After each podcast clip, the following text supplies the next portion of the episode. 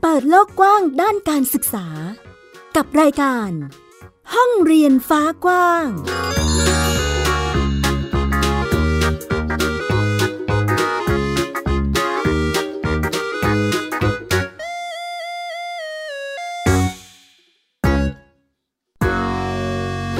สวัสดีค่ะ คุณผู้ฟังต้อนรับคุณผู้ฟังทุกท่านเข้าสู่รายการห้องเรียนฟ้ากว้าง กลับมาพบกับดิฉันอัยดาสนศรีเช่นเคย ในเช้าวันอาทิตย์แบบนี้ มาอัปเดตข่าวสารด้านการศึกษากันค่ะ อยู่กับเราค่ะที่ www.thaipbspodcast.com หรืออีกหนึ่งช่องทางที่คุณสามารถรับฟังเราได้ นั่นคือแอปพลิเคชันไทย PBS Podcast ค่ะ ที่คุณสามารถดาวน์โหลดได้แล้วนะคะ ทั้งระบบ iOS แล้วก็ระบบ Android เลย ก็จะเป็นอีกหนึ่งช่องทางที่ง่ายง่ายแล้วก็สะดวกด้วย เพราะว่าแค่มีมือถือหรือว่าแท็บเล็ตเนี่ยคุณสามารถดาวน์โหลดติดตั้งไว้ได้เลย จะฟังตอนไหนก็ได้ นั่นเองก็เป็นอีกหนึ่งช่องทางที่สะดวกนะคะ ดาวน์โหลดได้เลยนะคะ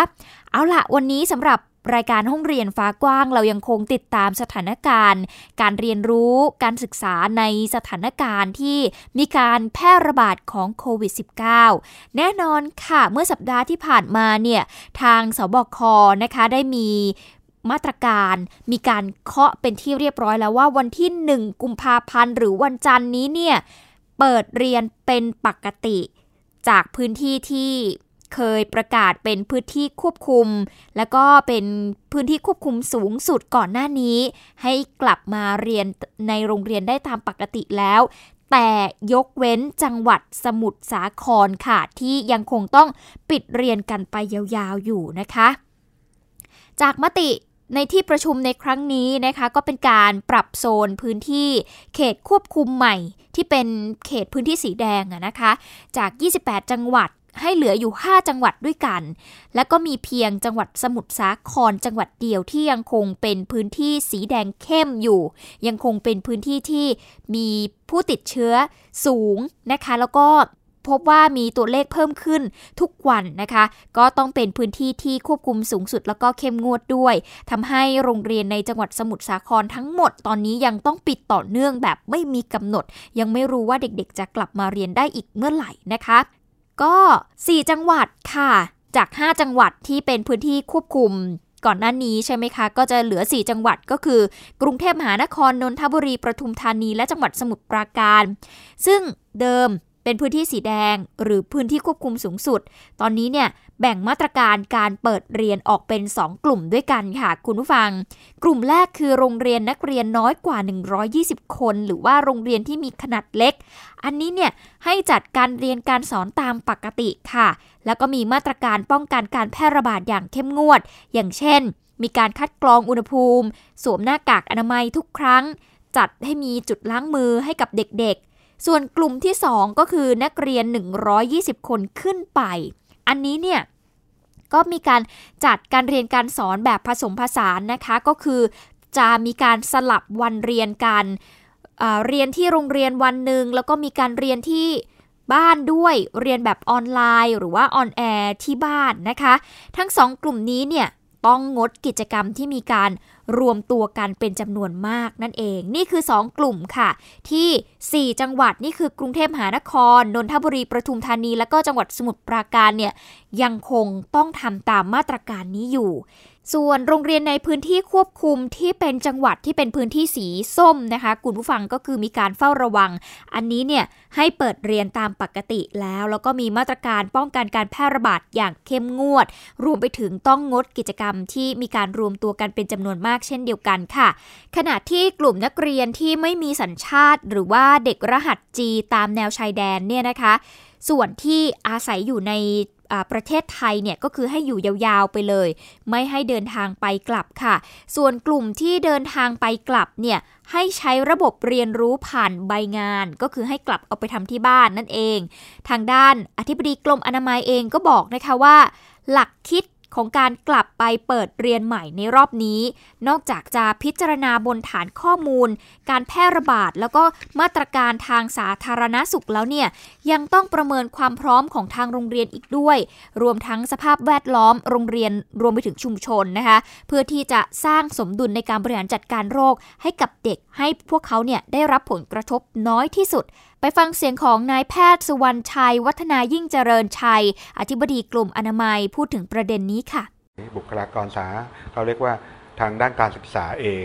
นะครับทางผู้บริหารการศึกษาเนี่ยจะสามารถเขาเรียกว่าดำเนินการตามมาตรการสาธารณสุขควบคู่ไปกับมาตรการการจัดการเรียนการสอนเนี่ยอย่างไรนะครับทางด้านนี้เอานะครับ ถัดมานะครับ ในเรื่องของผมใช้คำว่าชุมชนโดยรอบอย่างที่ผมบอก เพราะว่าถ้าอยู่ เขาเปิดโรงเรียน นั่นหมายความว่าเด็กจะออกจากบ้านนะครับ แล้วก็มาโรงเรียนมันมีเส้นทาง เช่นรถรับส่งโรงเรียน หรือเขาจะไปรถสาธารณะนะครับ แล้วก็ร้านค้ารอบๆโรงเรียน จะถูกเปิดไหมเหล่านี้เป็นต้น เพราะนั้นนั่นหมายความว่ามาตรการตามความพร้อมเนี่ยมันจะต้องพิจารณาทั้งในโรงเรียน แล้วก็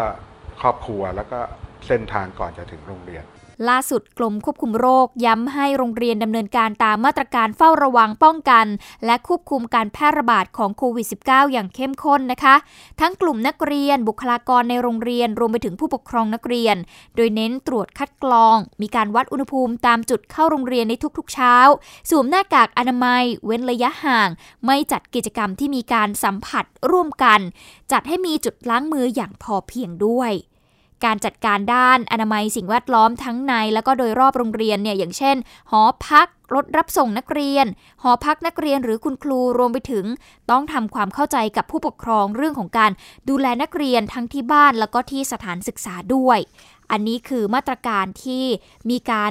ออกมาหลังจากที่มีการประกาศว่าให้เด็กๆเนี่ยสามารถกลับไปเรียนที่โรงเรียนได้ แต่ยังต้องอยู่บนบรรทัดฐานหรืออยู่ตามมาตรฐานการป้องกันและควบคุมโรคนั่นเองค่ะแน่นอนว่ามีการประกาศแบบนี้ออกมาแล้ว โรงเรียนในภาคตะวันออกเองก็ต้องออกมายืนยันเรื่องของการเตรียมความพร้อมสำหรับการเปิดเทอม หรือว่าเปิดเรียนในวันจันทร์นี้นะคะ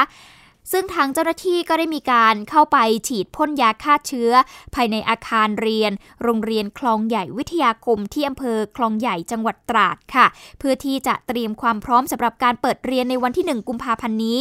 นายสำเนาบุญมากผู้อำนวยการโรงเรียนคลองใหญ่วิทยาคมนะคะก็บอกว่า โรงเรียนเนี่ยจะจัดชั้นเรียนไม่ให้แออัดคำนึงถึงการเว้นระยะห่าง ขณะที่การร่วมกิจกรรมการเรียนการสอนต่างๆ ก็ต้องเป็นไปตามมาตรการทางสาธารณสุขอย่างเข้มงวดนะคะเช่นเดียวกับที่โรงเรียนมัธยมตากสินที่อำเภอเมืองระยองค่ะ ก็มีการตั้งจุดคัดกรองตั้งแต่ทางเข้าโรงเรียน ทั้งมีการติดอุโมงค์พ่นยาฆ่าเชื้อด้วยนะคะ ในห้องเรียนเนี่ยก็จำกัดไม่เกิน 30 คน โรงอาหารมีจุดล้างมือ กำหนดจุดการรอคิวนะคะส่วนเวลาพักกลางวันเนี่ยก็จัดให้เหลื่อมเวลากัน จะได้ไม่ไปแออัดกันที่โรงอาหารนะคะ เดี๋ยวไปฟังเสียงของผู้อำนวยการโรงเรียนมัธยมตักสินค่ะ คุณกรพัทรทันงามวงเงินค่ะและในขณะเดียวกันห้องเรียนของเราเองนะคะ แล้วก็เว้นระยะห่างในอัตราส่วนของนักเรียนหนึ่งห้องเนี่ยเราจัดให้นักเรียนไม่เกิน 30 คน แล้วก็มีการเว้นระยะห่างไว้ด้วยนะคะ ส่วนในห้องน้ำโรงอาหารนะคะ โรงอาหารก็มีการวางจุดนะคะ แบ่งจุดที่รับประทานอาหารมีที่กั้น แล้วก็มีการเว้นระยะห่าง มีจุดล้างมือให้บริการให้กับเด็กนักเรียนของเรานะคะ แล้วก็มีการมาร์กจุดสำหรับการเว้นระยะห่างไว้ด้วยสำหรับการรอคิวที่จะซื้อซื้ออกับข้าวนะคะ ซึ่งในขณะเดียวกันเราก็ปรับรูปแบบของการพักกลางวันนะคะ โดยที่ทยอยแบ่งนักเรียนออกเป็นกลุ่มๆนะคะ เนื่องจากว่า ประชากรนักเรียนเราเนี่ยสามพันกว่าคนนะคะ จึงแบ่งกันพักออกเป็นหลาย ๆ รอบนะคะ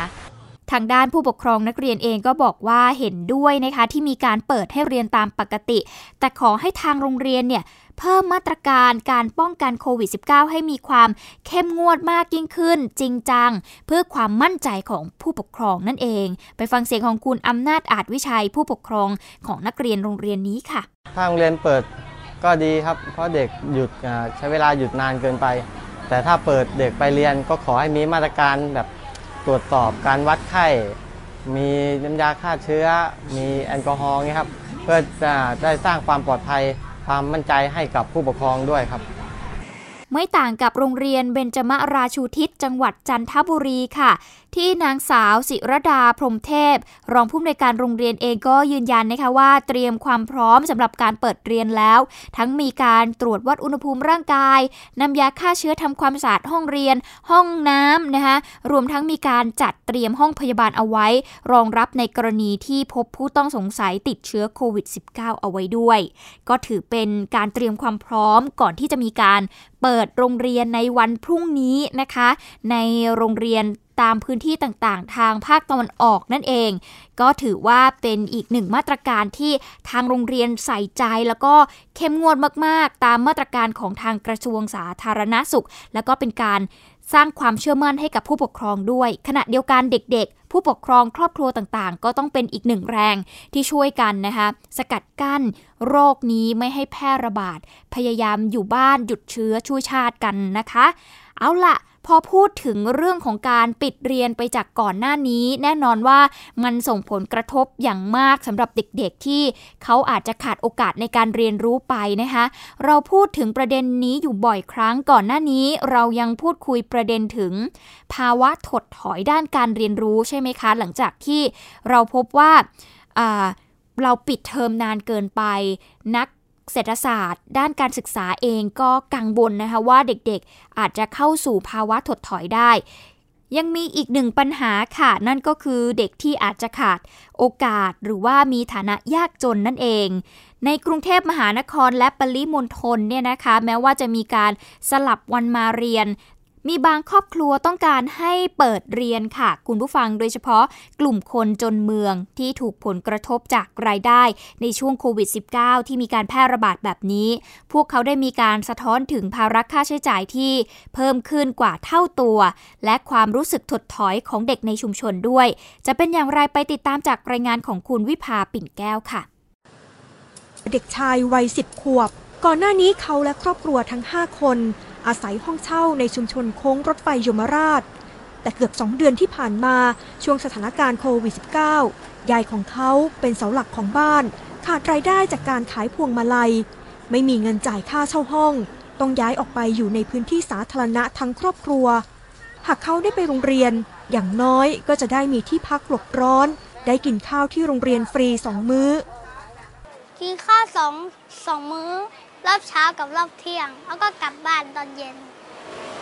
แล้วเราที่เราเราช่วงนี้ล่ะช่วงนี้ช่วงนี้เหรอ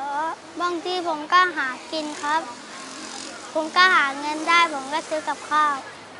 แล้วอย่างวันนี้ได้กินข้าวยังไม่ได้กินครับ ความรู้ชั้นป .1 พออ่านออกเขียนได้ของยาย ช่วยสอนหลานอ่านและเขียนหนังสือครั้งที่เคยอยู่ห้องเช่า แต่ช่วงที่มีการระบาดของโควิด -19 เป็นช่วงที่ต้องออกมาอาศัยในพื้นที่สาธารณะ เธอยอมรับว่าต้องปล่อยให้หลานวิ่งเล่นไปตามที่อยู่ โควิดไม่ได้ทำไม่ได้ครูไม่ได้เอาอะไรมาให้เนี่ยเขาได้จะบอกว่าคราวนั้นบอกว่าเปิดบน แล้วก็ครั้งแรกเลย โรงเรียนปิด แล้วก็บอกว่าวันที่สี่เปิดก็ไม่เปิด บอกวันที่สิบเจ็ดจะเปิดก็ไม่เปิดจนมันเนี่ย บอกวันที่หนึ่งจะเปิดแยะ จำได้สามครั้งแล้วเนี่ย อีกครอบครัวไม่ต่างกันเสาหลักของบ้านคือยาย ครอบครัวนี้มีหลานอยู่ในวัยเรียนสามคน หากสถานการณ์ปกติจะมีไรายได้จากการขายพวงมาลัยวันละประมาณ 300 บาท แต่ช่วงนี้แทบไม่มีไรายได้ สูงสุดต่อวันได้เพียง 100 บาท เงินจำนวนนี้ต้องเลี้ยงถึง 5 ชีวิตหากหลานๆได้ไปโรงเรียนอาจจะช่วยแบ่งเบาภาระค่าใช้จ่ายการกิน และได้กินอาหารถูกสุขลักษณะ ว่าดีกว่า เพราะหนึ่งเด็กไม่อดสองเรียนออนไลน์เนี่ยบางครั้งอะเด็กมันเครียดอะเด็กมันเครียดบางครั้งมันอ่านอะไรไม่ได้แล้วปรึกษากับใครไม่ได้เลย แต่อย่างไปเรียนที่โรงเรียน อันนี้ข้อนี้ทำไม่ได้อะไรทำไม่ได้ ก็คือว่าครูเขาก็จะต้องมาบอก เด็กมันก็ไม่เครียด อย่างนี้ดีกว่าเพราะฉันก็อยากให้โรงเรียนเปิดไวๆเพราะเราก็จะได้ลดค่าภาระ ถ้าไม่งั้นอยู่บ้านเนี่ยภาระมันเยอะ วันหนึ่งเด็กมันไม่กินหรอกห้าบาท เห็นคนอื่นกินก็อยากกิน เห็นคนอื่นกินก็อยากกิน แต่เราไม่มีบางทีก็พาหลานเข้าบ้าน บางวันก็พูดง่ายว่าไม่ออกนอกบ้าน อยู่แต่ในบ้านเอา ถ้ามีตังก็ถึงจะให้ซื้อแล้วกินในบ้าน ถ้าไม่มีตังก็คืออยู่ในบ้านอย่างเดียวนอกจากการเปิดโรงเรียนจะช่วยแบ่งเบาภาระค่าใช้จ่ายของคนจนเมือง ยังช่วยให้เด็กได้เรียนรู้อ่านออกเขียนได้ เป็นไปตามวัย เพราะช่วงปิดเรียนจากสถานการณ์โควิด -19 ทำให้เด็กต้องเรียนรู้ด้วยตัวเอง จะสรรเวลาเล่นและเรียนไปพร้อมกัน จะอ่านหนังสือประมาณหนึ่งชั่วโมงยายบางครั้งยายบอกว่าอ่าวันนี้น้องๆไม่มานะก็อ่านก็อ่านในบ้านหลายหลายรอบบางครั้งก็นั่งดูการ์ตูนกันบางครั้งทีวีก็ดับไม่รู้เป็นไร ทองพูนบัวศรีหรือครูจิ๋วผู้ที่คลุกคลีทำงานช่วยเหลือกลุ่มเด็กเปราะบางมานานกว่า 10 ปี สะท้อนถึงปัญหาเด็กแต่ละคนที่มีแนวโน้มอาจจะต้องออกจากระบบการศึกษา เพราะหลายครอบครัวถูกกระทบจากสถานการณ์โควิด -19 พ่อแม่ถูกเลิกจ้าง เด็กต้องไปช่วยพ่อแม่ทำงานหาไรายได้ การเกิดโควิดรอบนี้เนาะรอบรอบเนี้ยสิ่งที่ส่งผลกระทบกับเด็กที่ไม่ได้ไปโรงเรียนเนี่ยหนึ่ง ต้องบอกได้เลยเนาะอาหารกลางอาหารเช้ากับอาหารกลางวัน ปกติอะเด็กได้ทานที่โรงเรียน แต่ทีเนี้ยตอนเนี้ยกลายมาเป็นภาระของครอบครัวทั้งหมดเลย มันก็เลยทำให้ครอบครัวเนี่ยไม่สามารถที่จะโยงเด็กได้ คือกินทั้งวันทั้งกินวันหนึ่งสามมื้อ แล้วก็รายได้ก็ไม่เอ่อไม่เพียงพอด้วยเหตุผลว่าครอบครัวบางครอบครัวเนี่ยพ่อแม่ตกงาน นะคะคือให้หยุดงานไปด้วย เพราะฉะนั้นพอหยุดงานไปด้วยกับการที่ลูกอยู่บ้านด้วย แล้วก็อาหารการกินมันน้อยลงด้วย มันทำให้ตอนนี้บางครอบครัวเนี่ยเหลือแค่หนึ่งมื้อ เพื่อที่จะพยุงให้เด็กได้สถานการณ์โควิด -19 ทำให้คนจนเมืองในชุมชนแออัดหลายครอบครัวถูกกระทบ ไม่มีงานทำ มีไรายได้ลดลงจากเดิม ยากที่จะฟื้นตัวกลับมา และช่วงที่โรงเรียนปิดลูกหลานอยู่บ้านทำให้เพิ่มภาระค่าใช้จ่ายกว่าเท่าตัว ยิ่งซ้ำเติมความเป็นอยู่ และเด็กมีความรู้ที่ถดถอย วิภาปิ่นแก้ว ไทย PBS รายงาน ก็เป็นอีกหนึ่งปัญหานะคะที่พอปิดเรียนไปแล้วเนี่ยเด็กกลุ่มนี้ก็ได้รับผลกระทบด้วยเช่นเดียวกันนะคะ ก่อนหน้านี้ค่ะ คุณผู้ฟังพอพูดถึง การเยียวยาหรือมาตรการที่ออกมาช่วยเหลือในสถานการณ์โควิด -19 แบบนี้เนี่ยก็มีหลายมาตรการเลยทีเดียวที่ทางหน่วยงานรัฐ พยายามที่จะสร้างขึ้นมา หรือว่าทำโครงการขึ้นมานะคะ ไม่ว่าจะเป็นไทยชนะ หมอชนะ เราชนะล่าสุดค่ะ นักวิชาการด้านการศึกษาเองก็ได้ทบทวนปัญหา แล้วก็ได้มีการพัฒนาข้อเสนอก็คือ โรงเรียนชนะเพื่อที่จะเยียวยาผลกระทบที่เกิดขึ้นเช่นเดียวกันนะคะ ข้อสงสัยในบทเรียนและอุปสรรคจากการเรียนออนไลน์ ถ่ายทอดสดจากประสบการณ์ตรงของนักเรียนชั้นมัธยมศึกษาปีที่ 3 ของโรงเรียนแห่งหนึ่งในจังหวัดกาญจนบุรีค่ะ ที่จะกลับมาเปิดเรียนในวันที่ 1 กุมภาพันธ์นี้ หลังจากที่โรงเรียนเนี่ยถูกสั่งปิดไปนานกว่า 1 เดือน เพราะว่า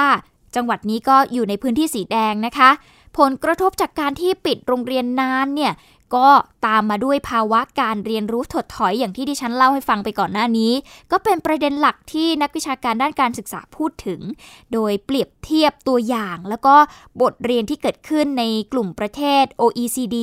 ที่นำมาสู่ข้อเสนอให้มีการประเมินผลกระทบ แล้วก็แผนเยียวยาเด็กนักเรียนเป็นรายบุคคล ภายใต้โครงการโรงเรียนชนะนั่นเองค่ะ ศาสตราจารย์สมพงษ์จิตระดับที่ปรึกษากองทุนเพื่อความเสมอภาคทางการศึกษา จะพูดถึงโครงการนี้ค่ะ ขอมีโครงการเรื่องโรงเรียนชนะเกิดขึ้น เน้นไปลงไปสู่โรงเรียนขนาดกลางกับขนาดเล็กนะครับ เช่นคุณทำเรื่องทำยังไงมีนโยบายลงมาว่าเราจะช่วยเหลือโรงเรียนเป็นค่าใช้จ่ายแบบนี้แบบนี้ แต่เปิดกว้างให้แต่ละชุมชนแต่ละสถานศึกษาออกแบบการเรียนรู้ แล้วมุ่งไปสู่ในเรื่องของเป้าหมายคุณภาพ การชดเชย การทำให้ระบบการเรียนรู้ของเด็กเนี่ยไม่ขาดช่วงมีคุณภาพดียิ่งขึ้นเพราะฉะนั้นการมีงบประมาณลงไปบางส่วน จะช่วยเหลือโรงเรียนขนาดกลางขนาดเล็กได้ นักวิชาการยังขอให้ทุกโรงเรียนอย่าพึ่งอัดเนื้อหารายวิชาให้จบ สำหรับเด็กๆนะคะ แต่อยากให้ใช้เวลาอย่างน้อย 45 วัน ตั้งแต่เปิดเรียน ประเมินความรู้ที่ถดถอย แล้วก็ฟื้นฟูทักษะความรู้ของเด็กแต่ละคน โดยพัฒนากลไกความร่วมมือในรูปแบบอาสาสมัคร อย่างที่หลายประเทศเขาได้มีการทำนะคะ เพราะว่าถ้าไม่แก้ไขปัญหาตั้งแต่วันนี้เนี่ยมันก็อาจจะส่งผลกระทบกับเด็ก รวมไปถึงการพัฒนาทุนมนุษย์ของประเทศไทยในระยะยาวด้วย ไปฟังความคิดเห็นของนักวิชาการด้านเศรษฐศาสตร์การศึกษาค่ะ คุณภูมิสรันทองลิมนาคในว่าเรื่องของการอ่านออกเขียนได้ เรื่องของทักษะต่างๆที่ได้จากโรงเรียนหรือว่าเรื่องของระดับความรู้ของเด็กเนี่ย ก็น่าจะต้องลดลงแน่นอนนะครับ เพราะฉะนั้นเนี่ยในที่สุดเนี่ยมันก็จะส่งผลต่อเรื่องของระดับทุนมนุษย์ของเด็กเด็กคนนั้นรวมไปถึงอนาคตของทรัพยากรมนุษย์ของประเทศด้วย ซึ่งจริงๆก็มีนักเศรษฐศาสตร์อะไรเขาก็พยายามที่จะตีค่าเป็นระดับของ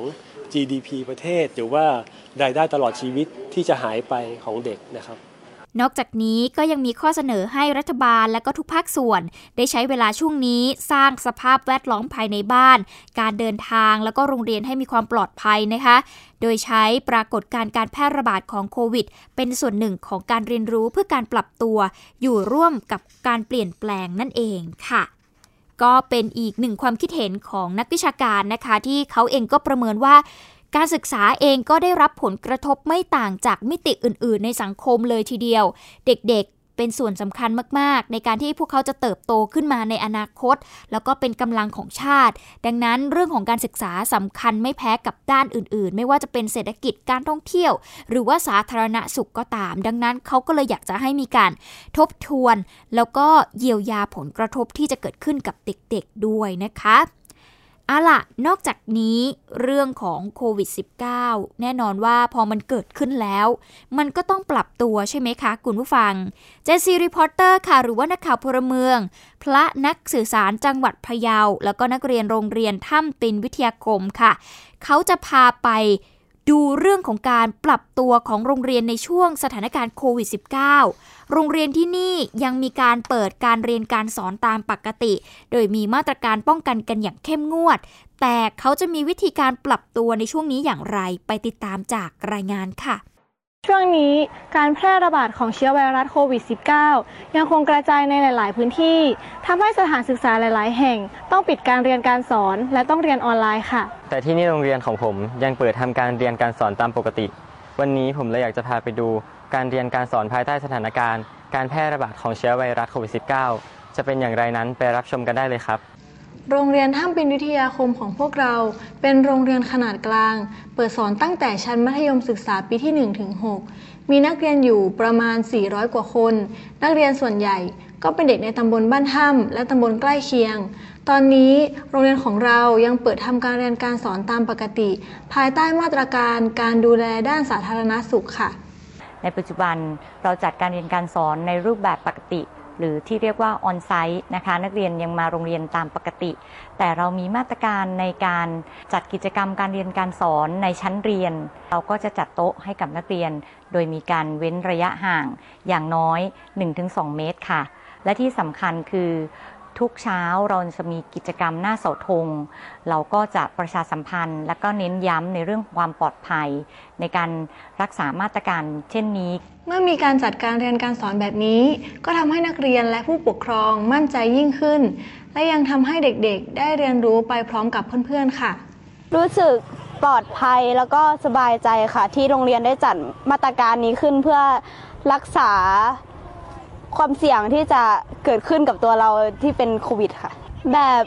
มาเรียนตามปกติจะดีกว่าค่ะ เพราะว่า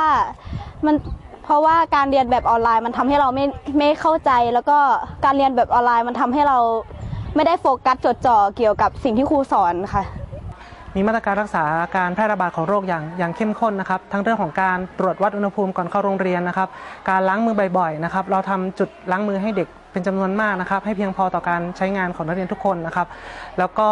นอกจากนี้นะครับเรายังพยายามสร้างความตระหนักให้นักเรียนทุกคนนะครับ สวมหน้ากากอนามัยตลอดเวลานะครับ เพราะว่าเป็นการรับผิดชอบต่อตัวเองนะครับ แล้วก็เป็นเป็นการรับผิดชอบต่อเพื่อนๆทุกคนในโรงเรียนด้วยนะครับ แล้วเราก็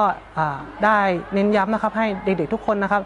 นำเอาวิธีปฏิบัติดังกล่าวนะครับจากโรงเรียนนะครับไปใช้กับที่บ้านไปใช้กับชุมชนด้วยครับ เพื่อที่จะให้ทุกคนปลอดภัยแล้วก็ผ่านวิกฤตการณ์นี้ไปด้วยกันครับ นี่ก็คือความพยายามของโรงเรียนของเรา ที่จะดูแลสุขภาพของทุกๆคน พร้อมกับให้นักเรียนได้นำความรู้จากการปฏิบัติจริง ในการดูแลป้องกันโควิด -19 ไปขยายผลในครอบครัวและชุมชนต่อไปครับ ทั้งหมดนี้คือห้องเรียนฟ้ากว้างที่นำมาฝากในวันนี้นะคะ คุณผู้ฟังก็เป็นสถานการณ์การเรียนรู้ ในช่วงสถานการณ์โควิด -19 ที่กลับมาระบาดอีกแล้วนะคะ มาตรการต่างๆที่เกิดขึ้น รวมไปถึงได้เห็นถึงสถานการณ์ การปรับตัวของพวกเรานะคะว่าทำกันอย่างไรเด็กๆได้รับผลกระทบอย่างไรบ้าง เป็นห่วงเหลือเกินค่ะ ดังนั้นในช่วงนี้ต้องระมัดระวังกันให้ดี ตัวเลขของผู้ติดเชื้อ ก็ยังมีเพิ่มขึ้นอย่างต่อเนื่องการที่จะหยุดตัวเลขได้เราต้องร่วมมือกันนะคะ คุณผู้ฟัง อยู่บ้านหยุดเชื้อค่ะ หรือถ้าจะออกไปข้างนอก ล้างมือให้สะอาด สวมหน้ากากอนามัยตลอดเวลา พกเจลแอลกอฮอล์ติดตัวไปด้วย อย่างนี้จะปลอดภัยจากโควิด -19 เพิ่มมากขึ้นนะคะ วันนี้หมดเวลาของรายการแล้วค่ะ ติดตามกันได้ใหม่สัปดาห์หน้า ดิฉันอัยราสนศรีขอตัวลาไปก่อน สวัสดีค่ะ ติดตามรายการได้ที่ www.thaipbspodcast.com แอปพลิเคชัน Thai PBS Podcast รือฟังผ่านแอปพลิเคชัน Podcast ของ iOS Google Podcast Android Podbean SoundCloud และ Spotify ติดตามความเคลื่อนไหวของรายการและแสดงความคิดเห็น โดยกดถูกใจที่ facebook.com/thaipbspodcast